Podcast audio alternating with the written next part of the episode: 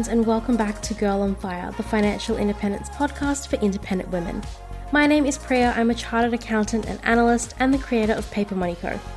I'm also a fierce financial feminist and the host of this podcast. I believe that a woman who is in control of her money is in control of her life.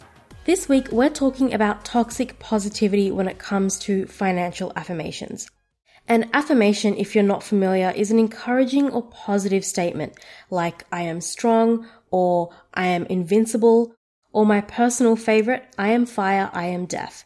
And they're becoming more and more popular in what people are calling the finfluencer community. But what I want to talk about today is the fact that some of these affirmations aren't helpful. They're actually toxic. They're encouraging financial irresponsibility or they're making you question your self-worth. This is probably going to be a controversial opinion among people who think putting crystals in their water will make them wealthy, but I'm not here to be popular. I'm not here to be an Instagram finfluencer. I'm here because I think there is an insufficient amount of quality financial education for women, and I'm going to do my part to close that damn wealth gap. And I think that the toxic positivity of financial affirmations really needs to be called out even though it might be an unpopular opinion. Just because it's unpopular doesn't mean it's wrong and it doesn't mean that it shouldn't be said. As always, Girl on Fire is about learning, so grab your favorite notebook or journal and get ready to take some notes, draw some diagrams, write down your questions for me, you do you. If you listen to this show while doing other stuff or you can't find a pen, then you can always find the transcript on my website at papermoneyco.com forward slash GOF50. Can you believe we have made it to episode 50? Okay, now that we've gotten that housekeeping out of the way, let's dive in. Now, just as a bit of background, affirmations, whether they're financial affirmations or just general affirmations, they work because you're trying to trick your brain by repeating a positive statement. Our brains aren't able to tell the difference between what's real and what's imagined. So by continuing to tell yourself that something is true, your brain's going to start believing it. That's what affirmations are and how they work. And they're really popular in any personal development space, especially when it comes to changing your mindset about something. So, for example, let's say you're applying for a new job and you really want it, but you don't think you're qualified for the job. And then you get called in for an interview and you're excited, but you're also scared and you're not feeling confident about it. In a situation like that, repeating an affirmation like I'm intelligent, capable, and confident can start to help you feel more confident. Affirmations are all about changing what that voice in your head keeps saying to you. That's how the law of attraction actually works.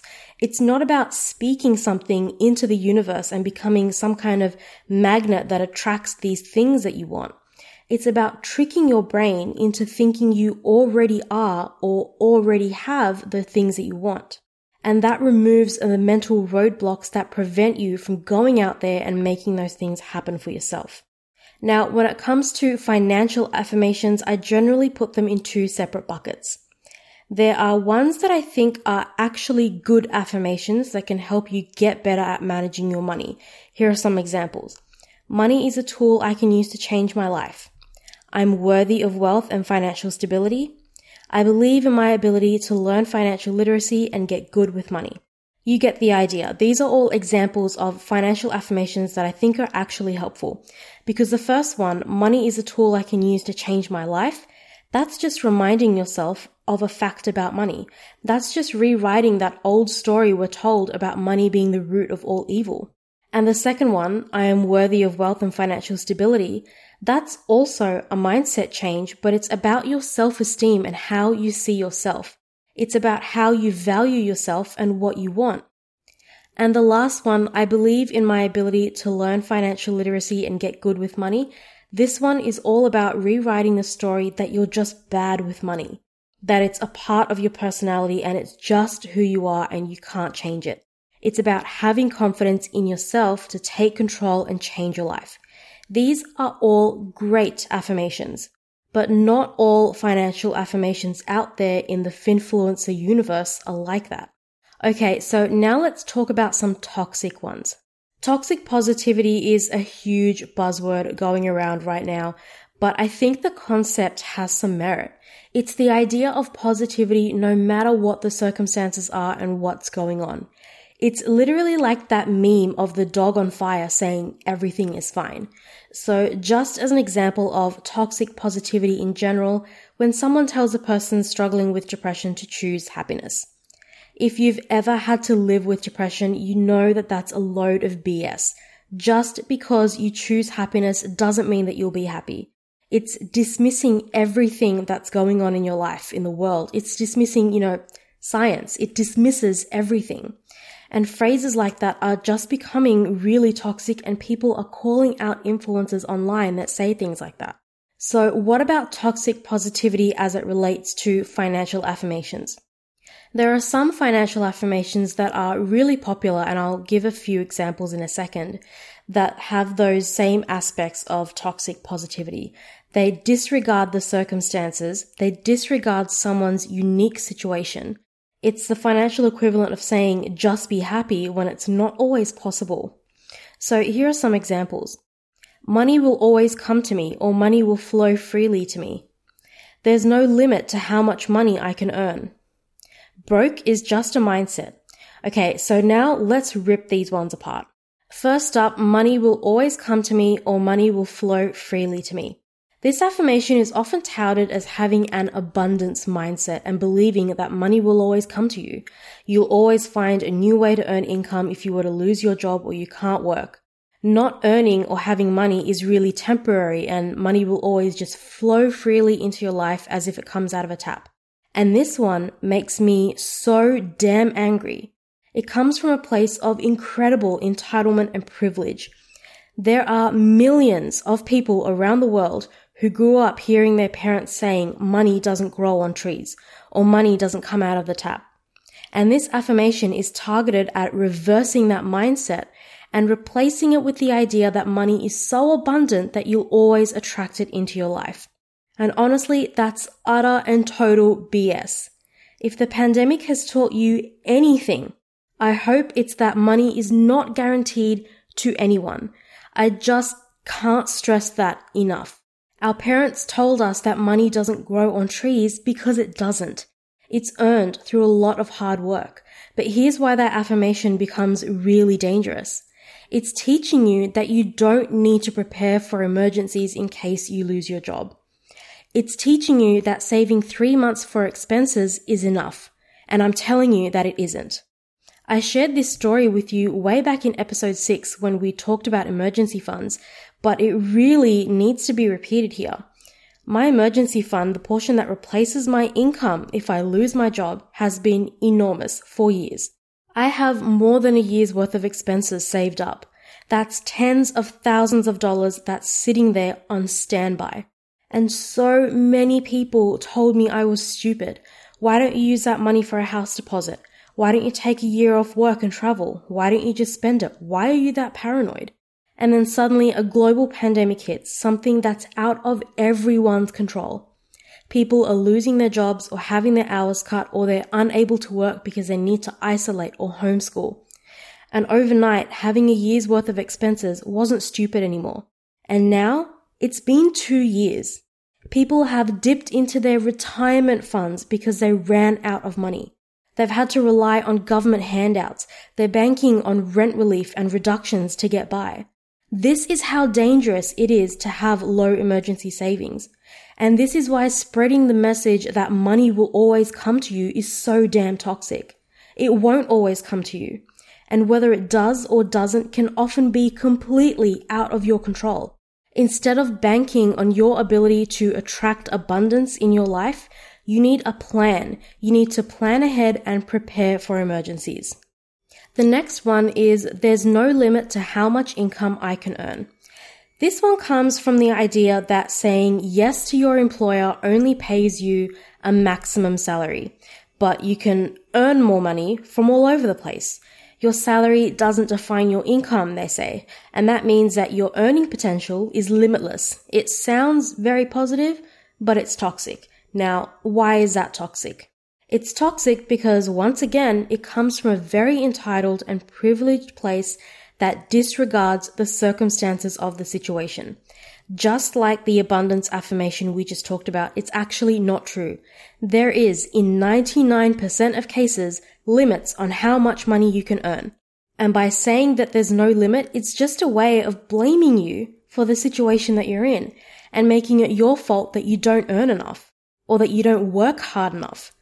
And that's hella toxic because it's not true and it makes you feel like crap and lose confidence and respect for yourself. For example, you're limited by the fact that you don't live forever and you're also not spending every day of your life and every hour of the day working. You're limited by how many hours there are in a day, by how many jobs you can juggle at once. The type of work you do is generally limited by your skills and education. You're limited geographically by where you live, where you can afford to live. You're limited by your own physical and mental health. You're limited by how much energy you have and how much help you have in other areas of your life, like cooking and homekeeping and raising children. Then comes the argument of start a business. Then your earning potential becomes unlimited. But all those same limitations still apply. And you're also limited by how big your target market is, how much money you can invest in your business, how much time you can invest in your business. You're limited by your marketing skills, by the size and quality of your competitors, and by how much demand there is for your business and what your customers can afford. And especially these days, you're limited by how popular you are on social media. And the sad fact remains that nice looking white people are more popular everywhere than brown people or obese people. If we're talking about unlimited potential to earn money on the stock market, you're limited by how much you have to invest and how much you know about investing not to mention the overall sentiment of the market and other investors. Your earning potential is limited. And I hate this affirmation because this is what rich people say to make people who aren't rich feel better.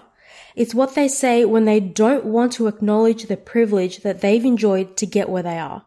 Now, the last affirmation I recommend you stay away from is broke is just a mindset. That is just not true. I'm not saying that you deserve to be broke or that you'll always be broke or anything like that, but being broke isn't just in your head. Being broke is being unable to pay your bills or unable to feed yourself or pay your rent. Being broke is not having enough to cover the essential expenses you need to survive and be safe and healthy. And that's not in your head, that's in your wallet. Telling yourself that broke is just a mindset isn't magically going to pay your bills and keep you sleeping indoors. This affirmation is just a way of telling you to get over it and just make enough money already. It's telling you that it's something wrong with you. That's why you're broke. And regardless of whether that's true or not, beating yourself up and blaming yourself is just not helpful. It's the financial equivalent of saying snap out of it. It's just another example of an affirmation that comes from a place of privilege, from someone who's forgotten what it's like to struggle. Now, I know this episode has sounded like one long rant session, and it kind of is, but I think it's an important episode to share. Because affirmations can be great in all areas of your life, but not all affirmations are created equal. Some can be really damaging, and that's what I wanted to call out in this episode. But I want to end this episode on a positive note. We've talked all about bad affirmations, but what I want to end on is talking about a growth mindset. A growth mindset is about learning and growing compared to a fixed mindset, which is more of an it is what it is mindset. Now, of course, some things just are what they are and they're out of your control. Don't focus on those if you can. I mean, it's hard sometimes, but try not to focus on those because you literally cannot do anything about it. Focus on the things you can control and start trying to cultivate a mindset of growth and learning. Imagine that you wanted to paint a beautiful piece of artwork for your home and you bought your supplies, you're standing there in front of your blank canvas and you stop because you don't know how to paint. Now, in a fixed mindset mode, the voice in your head is saying something like, what am I doing? I can't paint. Why did I think I could do this? It's going to look like crap. I'm not creative or artistic. It's saying I can't do this. But in a growth mindset mode, the voice in your head is saying something like, how can I learn to paint? How can I create a beautiful piece of artwork? How can I feel more creative? In a growth mindset, instead of telling yourself that you can't do this, you're asking yourself how you can do this. How can you make it happen? And regardless of affirmations, this is where you want to be. You want to keep asking yourself how. How can I make more money? How can I create financial security? How can I get out of debt? How can I break the paycheck to paycheck cycle? How can I turn my dreams into reality? How can I build a life that I love? And that's all I have for you girls on fire today. Like I said, this is a simple topic and a quick episode. My challenge for you this week is to take a growth mindset approach to everything you do for the next month. And if you have any good, genuinely positive financial affirmations you'd like to share, send me an email. I love hearing from you. On next week's episode, we're talking about financial minimalism. It's going to be a really interesting episode, so you're definitely not going to want to miss it. Don't forget to rate and review this podcast at papermoneyco.com forward slash podcast review. It really helps me figure out whether you're enjoying this content and learning from it. Reviews help me improve my content so that the episodes get better and better, and they help other women out in the internet wilderness come and find us as well. It's also a great way to support this show. It's totally free, and I love reading your reviews. As always, if you enjoyed this episode or found it interesting, then spread the love and share it with your friends. And remember, when you're in control of your money, you're in control of your life. Bye for now, I'll see you next week.